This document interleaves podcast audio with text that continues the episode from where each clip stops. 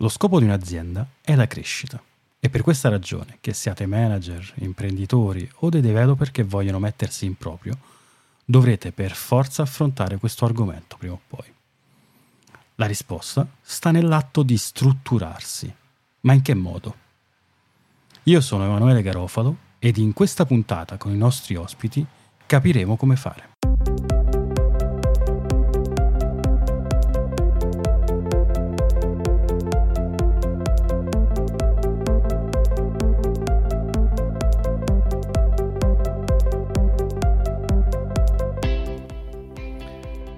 Benvenute e benvenuti ad una nuova puntata di .NET Podcast e abbiamo con noi come ospiti della giornata Bruno Fortunato e Alessandro Alpi. Ciao ragazzi! Ciao, ciao Manuele, grazie. Ciao a tutti. Allora, Alessandro è già stato nostro ospite, eh, quindi gli facciamo la scortesia, tra virgolette, di non, farsi, di non presentarsi, ma così siete costretti per sapere chi è ad andarvi a sentire le altre puntate, che speriamo abbiate già sentito. E, mentre Bruno, che è la prima volta che registra con noi, eh, come, di, come consuetudine, deve introdursi. Vai Bruno. Certo, allora mi chiamo Bruno Fortunato, lavoro nel settore dell'IT da tantissimi anni.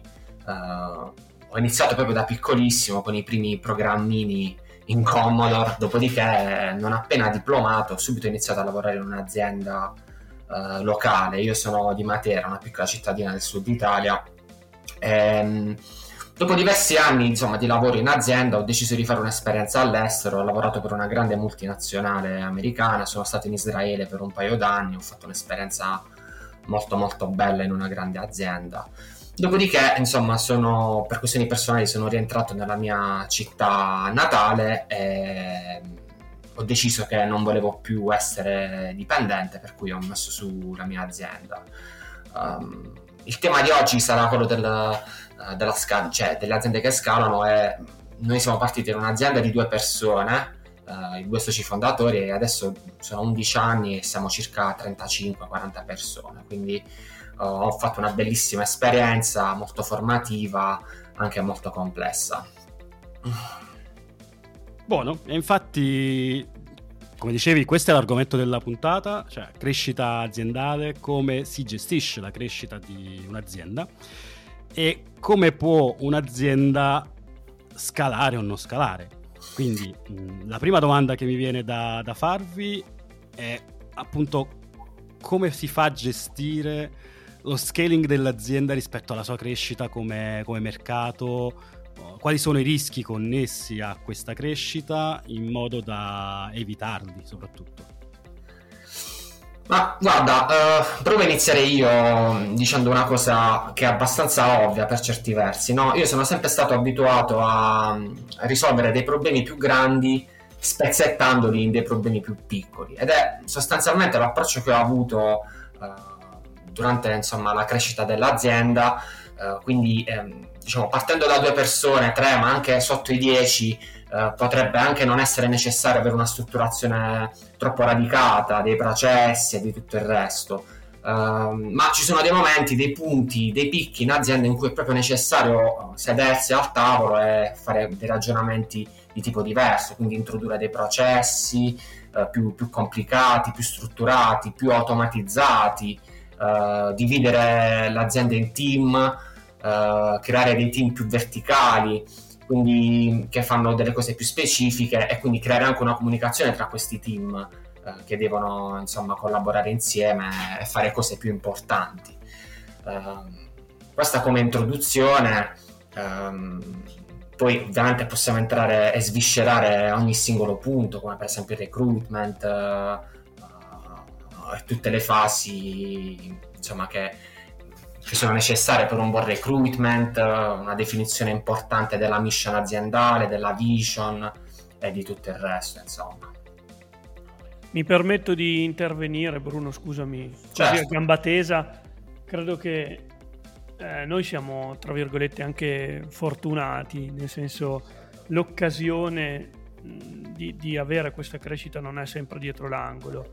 Eh, certo c'è da essere anche preparati finché vuoi, però la fortuna di avere la possibilità di vedere la propria azienda crescere non è così scontata, ecco. E fortuna o sfortuna da un certo punto di vista, perché quando un'azienda piccola che ha comunque la sua zona comfort e funziona bene, quando esplode può essere un happy problem, ma può essere anche un problema grosso perché mh, aggiunge quelle complessità che ovviamente un'azienda più piccola non ha, che sono per esempio di, di stare molto attenti a, a, al fatto che le cose non ti scappino di mano. Cioè la cosa che a me non lasciava dormire la notte era ok, e adesso come funziona? Sono abituato a prendere caffè con 5 persone, ok, e lì parliamo di tecnologia, ma poi cosa succede quando diventiamo 5 volte tanto e come si fa a, a, fare in modo che tutte le cose che stanno andando bene adesso continuino ad andare bene. Spezzettiamo? Sì, ci sta, ma poi, come dicevi tu, c'è anche un discorso a supporto di tutto questo che fa parte eh, anche di, di cultura, secondo me, perché... Assolutamente tu non puoi parlare di essere in un'azienda, diciamo, con strutturazione enterprise, passami il termine, fino a che non capisci cosa vuol dire avere una strutturazione enterprise, quindi anche soltanto quali sono i dipartimenti. Per me uno dei problemi è stato, ok, cosa vuol dire avere un dipartimento? E soprattutto, grazie anche a una lettura consigliata da, eh, da un amico che si chiama, il libro si chiama Team Topologies, quali sono le cose da privilegiare, le gerarchie, la separazione oppure il communication flow, quindi il communication path come lo chiama il libro, quindi i percorsi di comunicazione che tengono in sinergia tutti i dipartimenti, perché poi il dipartimento non è più un team, diventa un discorso di macro responsabilità con all'interno potenzialmente anche più team, cioè diventa una cosa che eh, dà un effetto domino che è notevole eh, questa cosa mi ha sempre spaventato tantissimo, è sempre stata la prima cosa che ho valutato quando ci è stato detto ok, in questo momento abbiamo deciso di crescere, dico ci è stato detto perché. Però Alessandro, mi permetto di aggiungere anche che poi cominciano a diventare necessarie delle figure che magari se sei sotto i 10 uh, non sono necessarie, no? Uh, quindi gli head of, se magari ci sono più dipartimenti e tutto il resto. Quindi bisogna avere da co-founder anche il coraggio e l'intuizione, se vogliamo, di, di, delegare, quindi di lasciar fare ehm, delle cose agli altri, di far prendere delle decisioni agli altri, che diciamo molto spesso per un founder può essere una cosa abbastanza complicata. Insomma. Soprattutto perché si pensa che eh, chi è parte del, del, board, diciamo, faccia tutti, tutti, tutti i lavori. Ed effettivamente, venendo da un'azienda di tre persone, anch'io sono nato in tre, fondamentalmente eh, tre o quattro, ehm, eh, lì facevi tutto tu, tutto gli altri tre, quindi... Sì, infatti, ma non solo, cioè poi se non hai questo, se non fai questo passaggio rischi di diventare un pesante collo di bottiglia per l'azienda, quindi tutto deve passare da te, eh, tutto devi, devi fare praticamente tutto tu comunque molta parte la devi fare tu, per cui sostanzialmente, ecco, questo è uno di quei casi in cui non scali. Ok, quindi ci stiamo dicendo che per scalare dobbiamo essere bravi a farci da parte. E questo è, mi sembra un ottimo consiglio in generale. Saper delegare penso sia, come dire, la base, il, la, lo skill principale, ecco, per uh, un buon manager, a prescindere che sia un founder di un'azienda, co-founder, quello che sia, o semplicemente un manager all'interno dell'azienda che deve far crescere le persone. Non so se convenite da questo punto di vista. Assolutamente. E con la conseguente necessità però di sapere a chi passi, quindi come diceva anche prima Bruno, con una politica di recruitment molto profonda, non che si accontenta, non che come dico sempre prenda a, come posso dire, a vangate le persone in giro senza porsi il problema di come siano quelle persone se si sposino effettivamente con quello che è la tua visione aziendale. Vabbè Alessandro, che poi dove sono queste vangate di persone in questo periodo storico? Praticamente... Eh, Già, sono, re- sono in remote probabilmente. E posso dirvi che non è vero, non stanno nemmeno in remote, cioè non si trovano. è un periodo storico in cui è difficile trovare persone. Sì, sì, ecco perché, ecco perché Emanuele è molto importante, eh, diciamo, per un'azienda che voglia fare recruitment anche avere una forte mission e vision in modo tale da poter identificare sostanzialmente coloro che hanno una vision simile, no? io sento molto spesso parlare eh, in podcast aziende che parlano a noi, abbiamo come mission la qualità, eh, tutto il resto, però io ormai diciamo, comincio un po' a darle per scontate queste cose, cioè se non hai un po' di qualità, un po' di, eh, di processo, sostanzialmente non sei sul mercato. Quello che forse può attirare i talenti e far sì che siano con te è proprio avere la stessa vision, la stessa mission e quindi quel concetto di trust, di fiducia che eh, va tanto in moda anche nei marchettari in, in questa fase storica sostanzialmente. E poi c'è il nome, il nome purtroppo per noi piccini è un po', è un, po un ostacolo, se non hai un nome conclamato che comunque ti blasona, ti fregia, ci sono comunque persone che cercano anche questo, non tutti insomma cercano realtà che stanno crescendo. Anche no, no, no, no, assolutamente, ci sono pure, ma come è giusto che sia, uh, dei dev uh, che potre, possono essere attratti banalmente anche dal, dal salario, no? quindi fa tantissimo anche eh, capire che livello di budget, a che budget hai a disposizione per un certo tipo di risorsa. Eh, certo il nome fa, soprattutto lo dicevo nel backstage ad Emanuele, noi siamo di una siamo Materani, è una piccola città, eh, questo è un ulteriore ostacolo ehm, diciamo nella fase di hiring perché comunque difficilmente una persona da Milano viene a Matera, piuttosto succede il contrario, quindi ci deve essere un, proprio un forte, un forte legame con, eh, con l'azienda una, una, forte condivisione culturale. Beh, o, o, potresti pensare di assumerli in full remote a questo punto, Bruno. Faccio, un, faccio, una pensata, magari ci registriamo anche una puntata sul full remote, come ci dicevamo prima. Il full remote, tra l'altro, è diventato eh, parte integrante insomma, della nostra vita aziendale, eh, sicuramente eh, è un grande vantaggio per certi versi, eh, ma diciamo, per altri versi ovviamente ha degli svantaggi. Eh, cioè, gli svantaggi che vedo diciamo, all'inizio sono soprattutto quelli che, che riguardano l'onboarding, no? Eh, perché nella fase di onboarding sì, ok, bisogna avere una buona documentazione, magari dei video esplicativi e tutto il resto, però Uh, nel nostro caso, dove abbiamo sempre lavorato in contesti uh, di, di, di, sale uh, in cui c'eravamo tutti, c'era un continuo scambio, chiaramente lì in quel caso la crescita è, è, è maggiore, però anche in questo caso quando scali non puoi più pensare di, di stare tutti in un'unica stanza, eh, quindi cominciano a strutturarsi Uh, meglio i processi e devo dire che in quel caso il full remote comincia ad avere anche più senso, no? uh, perché necessariamente devi fare delle cose che poi servono uh, nella fase di onboarding, eh, devi strutturare una crescita personale del, insomma, del collaboratore più strutturata e quindi comincia ad avere molto più senso il full remoting. Assolutamente sì. E come podcaster seri, a questo punto vi rimando alla puntata registrata con Alessandro sull'onboarding aziendale. Quindi andatevi ad ascoltare quella puntata. Io stesso l'ho riascoltata di recente per ripassare delle cose, quindi va, va risentita secondo me. Almeno, almeno, un paio di volte, così per coglierne bene le sfumature. Allora, a questo punto abbiamo detto che l'azienda sta scalando, che quindi sta crescendo il team, ci sono dei rischi a cui andiamo incontro, uno dei quali può essere anche banalmente uh, legato semplicemente alla scelta delle persone. Un altro rischio che forse mi viene in mente è mantenere il flusso del, del lavoro costante, sicuramente, in modo da dire, giustificare e continuare eventualmente a crescere. Almeno nella mia esperienza, uh, quando un'azienda inizia a crescere, non lo fa per fermarsi al gradino successivo, perché probabilmente ha messo in piedi un meccanismo di crescita più o meno continua, nel senso che vuole continuare a quel punto a crescere uh, per non rimanere bloccati insomma, all'interno di, di una singola sfera.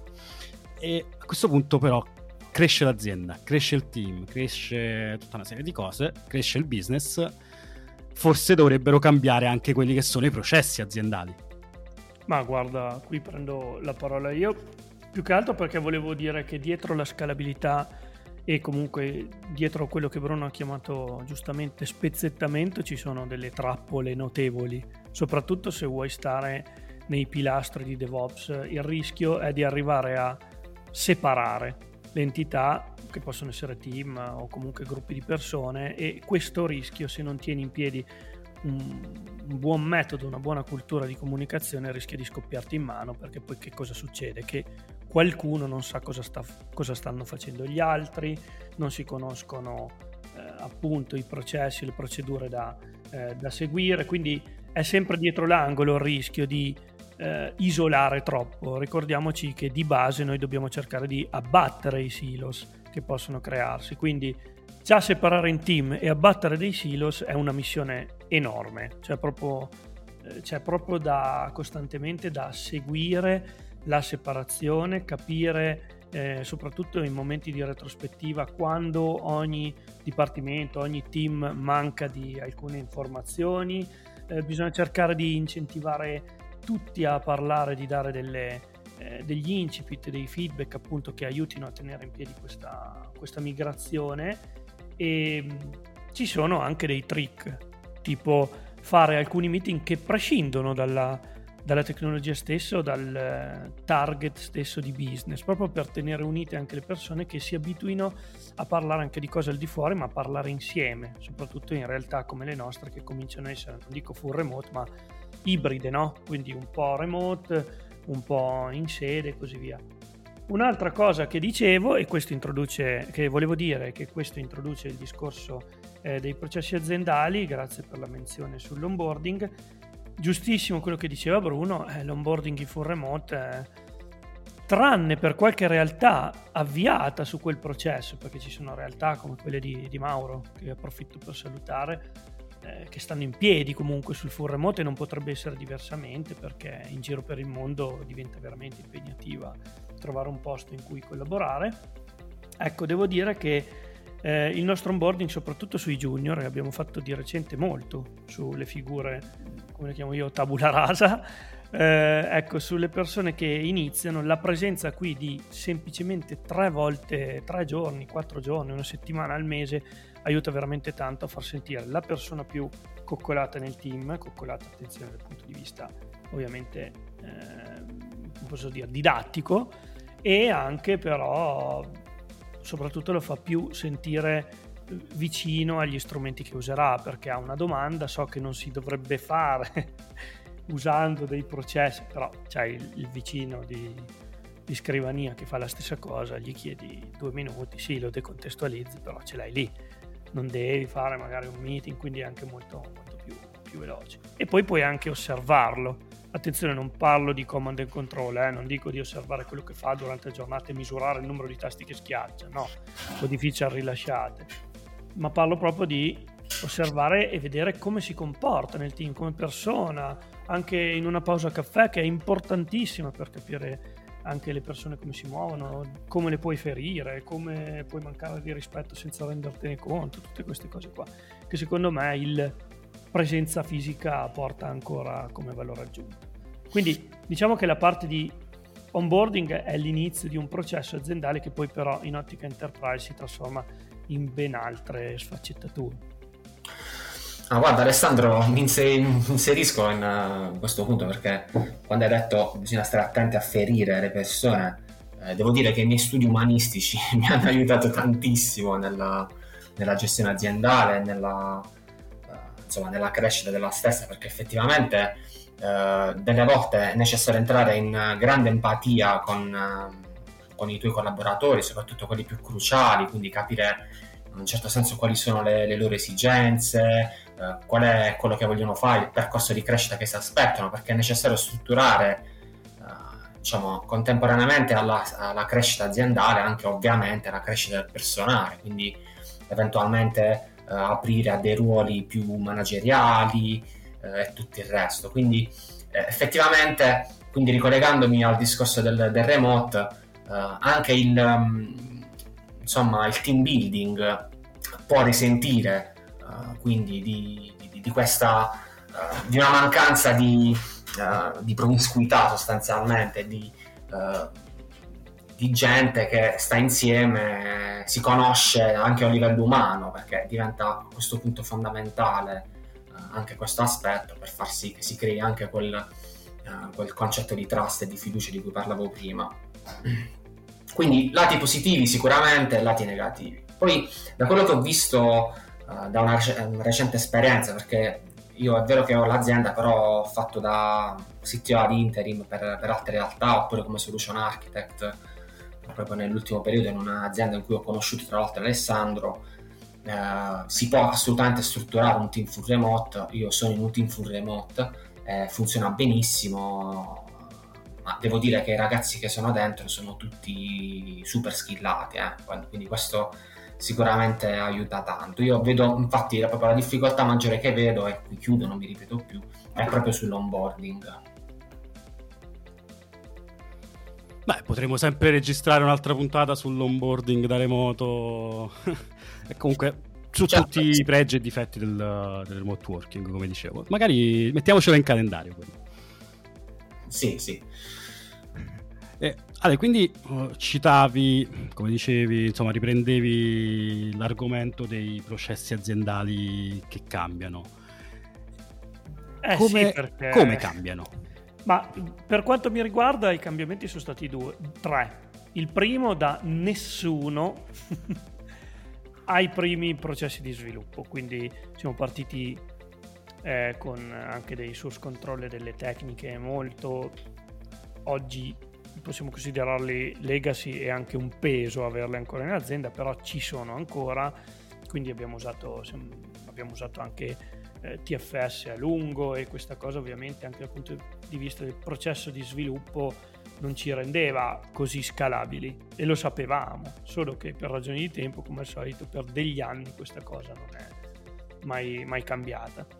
Poi crescendo intorno alla decina, secondo me è giusta la soglia che diceva Bruno, intorno alla decina è il primo livello di crescita a quel punto magari una parte un po' più responsabile, meno piatta, c'è una parte un po' più decisionale magari per esempio della direzione da prendere dal punto di vista gestione del team e che è uno solo per ovvi motivi, massimo due sulla base del parallelismo del throughput che poi permetterti sulle attività e in base alla code base anche e l'altro un responsabile tecnico quindi fondamentalmente eh, il mio socio e io eh, abbiamo cominciato a dividere queste due cose quindi chi gestiva la parte di team chi gestiva la parte di ricerca e sviluppo però erano ancora processi molto orientati alla produzione di software. Da un certo punto in poi, quando abbiamo cominciato a crescere in maniera, non dico esponenziale, ma quasi, ecco, da, un certo da quel punto lì eh, sono nati gli head off, come diceva Bruno, e quindi tutte le, eh, diciamo, i responsabili del dipartimento ok, ma responsabile anche della intercomunicazione fra dipartimenti. Quindi per noi non diventa eh, un, un, manager che si dimentica di tutto il resto, ha il suo scope, ha il suo silo, no, ha le, il suo set di attività e responsabilità, ma il ruolo fondamentale è quello di tenere in comunicazione la sua realtà con gli altri. Quindi cominciano i processi di gestione della comunicazione e poi vabbè sulla base dei mercati che abbiamo cominciato a toccare c'è la definitiva trasformazione che abbiamo visto negli ultimi tempi che è quella dell'orchestrazione quindi esattamente come vai a scalare un'applicazione quindi parti da stateless poi passi alle code poi passi a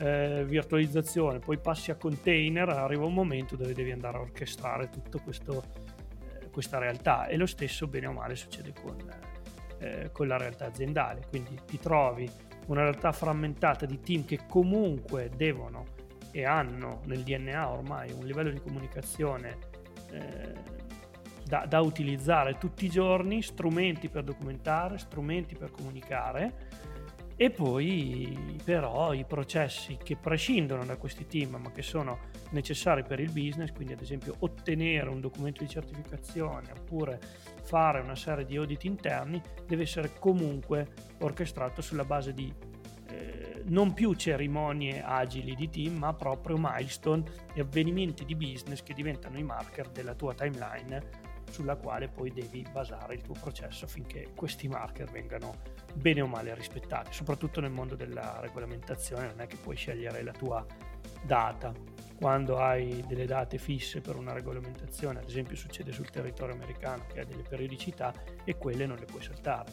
Quindi ci sono tutte delle cerimonie, degli avvenimenti che l'azienda mette in piedi non sono più solo viste dal mondo dello sviluppo, ma improvvisamente fanno bubbling, no?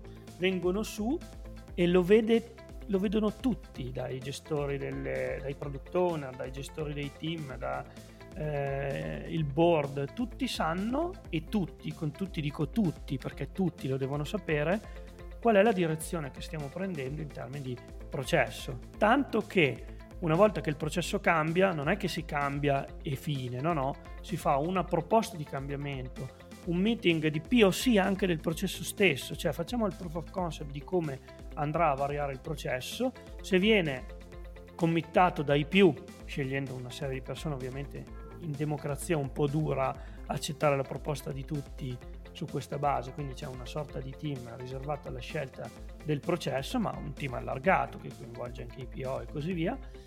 Quando questo processo è marcato, allora questo viene messo anch'esso in produzione.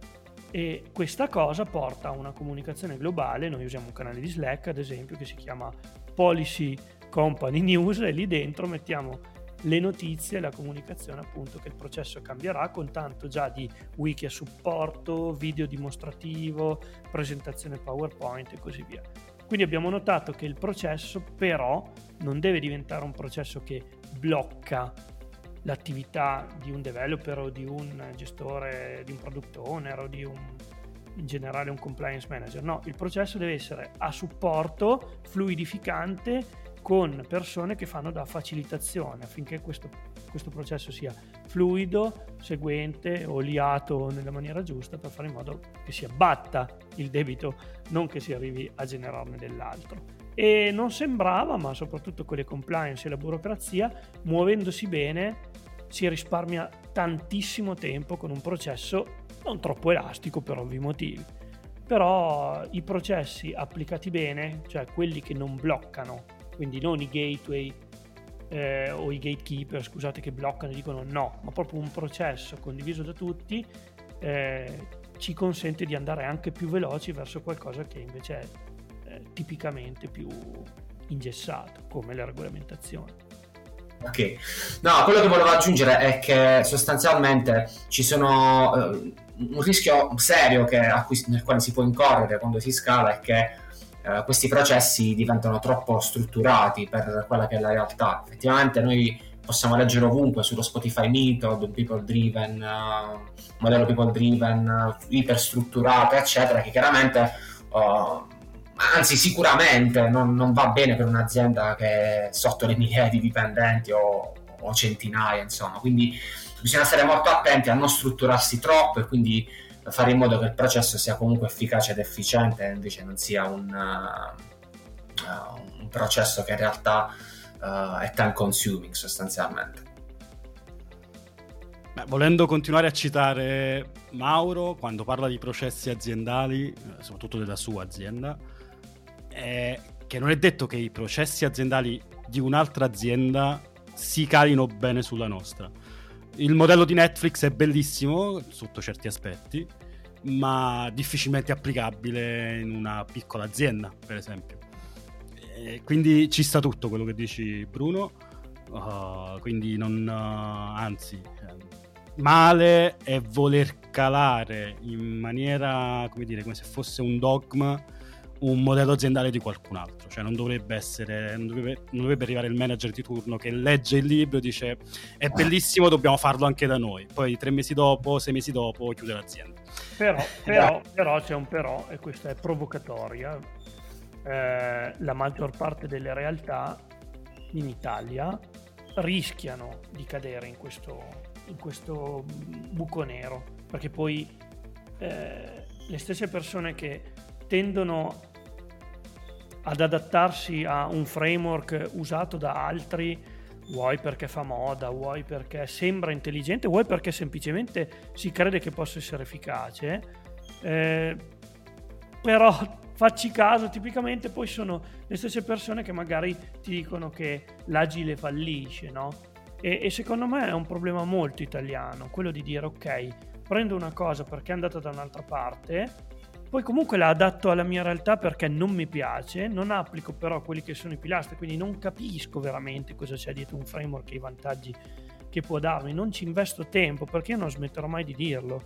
Mi capita di andare in aziende e le domande sono sempre voglio fare Kubernetes, voglio usare Azure DevOps perché voglio diventare DevOps e io tutte le volte dico se vuoi diventare DevOps butta via tutti i Lego e tutti i giocattoli e comincia a capire cosa vuol dire essere DevOps, se è il contesto giusto nella tua azienda, perché nella maggior parte dei casi quel contesto va creato ben prima, cioè servono dei, eh, dei training on the job, delle formazioni che avvicinino le persone a quel tipo di cultura perché è completamente diverso da, dall'ultimo ventennio di informatica che c'è stato in Italia. Certo, non basta certo. volersi applicare su un software e poi sulla base di quel software poi qualcuno comincia ad andare bene o meglio. Eh, vi faccio un esempio, una realtà che non è pronta culturalmente, che apre un gira software e, o un gira service, adesso non mi ricordo come si chiama, però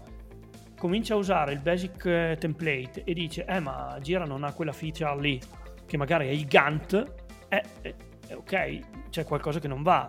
Cioè va prima approfondito prima di usare un framework va prima approfondita la cultura di base, il mindset che serve per potersi muovere in quelle direzioni lì. E attenzione perché non è soltanto, poi chiudo, dico sul serio, scusate, non è soltanto questione di DevOps perché DevOps va fatto in azienda. No, è questione di se vuoi seguire la strada DevOps, sappi che la scalabilità e la crescita aziendale si baseranno su quei pilastri lì quindi se non capisci quei pilastri lì, se non entri nel mood di, di studiare, di approfondire quei pilastri, la tua azienda non crescerà o crescerà molto male e si porterà un set di errori tipici, un set di problematiche tipiche e soprattutto una marea di debito tecnico. Quindi è fondamentale predisporsi al mindset, fare proprio il mindset, crederci davvero e poi da lì capire se ci sono degli strumenti a supporto e non finirò mai di dirlo. No, certo Alessandro, ma poi è anche importante capire se si ha la possibilità di avere un mindset, no? Perché non è che adotti uno strumento, adotti una cultura e non è detto che questa cultura uh, insomma sia recepibile. Esatto. non è detto che tu possa o in quel contesto, semplicemente. Esatto, quindi magari in quelle fasi in cui diciamo ok, noi facciamo DevOps o DevSecOps, uh, dobbiamo mettere in conto che magari uh, ci saranno delle persone che non vorranno più proseguire con noi o non saranno più in grado. Eh. Va bene, dai, direi che ci siamo allungati un bel po'. Va bene, va bene, però avete detto una parola importante, DevOps, l'avete detta tante volte. Basta. E mi sa, Ale, che è il momento di ricordare, perché è il momento marketing, tra virgolette, no, è il momento però di ricordare che tra poco c'è DevOps Heroes. Eh sì, mm, sembrava ieri quando è iniziata la pandemia e ho preso la decisione sofferta ma credo molto ponderata di non fare più eventi e di non trasformare quell'evento in un evento online. È una scelta. Tra l'altro per chi non l'avesse letto ho scritto un post un po' amaro anche sul piacere dell'attesa degli eventi perché andando un po' controcorrente ho, pre- ho preferito tenere l'evento fermo per poterci ritrovare online. E sono certo che con tutta la voglia che le persone hanno sempre dimostrato, ancora di più post tormentone pandemia, sperando di poterlo fare offline senza problemi, eh, lo rifaremo offline e sono certo che la gente risponderà tantissimo. DevOps Heroes è un evento che nasce nel 2016 se non ricordo male, ehm, ormai ha il suo marchio, tanto che abbiamo registrato anche il font perché ci tenevamo. Ovviamente si parla di DevOps, speaker e eh, audience piuttosto varia, dal management, middle management a tecnici. Come al solito, per chi c'è già stato, all'Università di Parma, il campus eh, universitario presso il Dipartimento di, di Ingegneria, il 22 ottobre Stavolta non ho fatto l'errore di andare proprio l'ultima settimana di ottobre perché c'è Halloween e partono ponti e feste. Allora ho detto anticipiamo di una settimana, il 22 ottobre è un sabato e tra l'altro la, quel for paper ancora aperta, anche Bruno, eh? avesse sessione da, da proporre, visto che tu sei... Potresti portare anche qualcosa di Go, che so che sei appassionato. No, in effetti mi stavo quasi offendendo che non fossi stato invitato, Alessandro. Eh, vedi, ma perché ti ho tenuto come ciliegina in fondo. e quindi vi aspettiamo numerosi, gli iscritti sono già 50, quindi mancano due mesi, sono molto contento. Buono, dai, allora chiudiamo qui la puntata con la promessa di risentirci sempre sull'argomento crescita e di come questo oh, ci permetta poi tramite DevOps con uh, dell'automazione anche di gestirla questa crescita e di evitare delle, delle ricadute o dei possibili inciampi ecco, che, che si possono verificare. Intanto vi saluto ragazzi, alla prossima. Grazie, alla prossima anche a voi. Grazie mille a tutti e grazie anche a .NET Podcast che è sempre così carino con noi.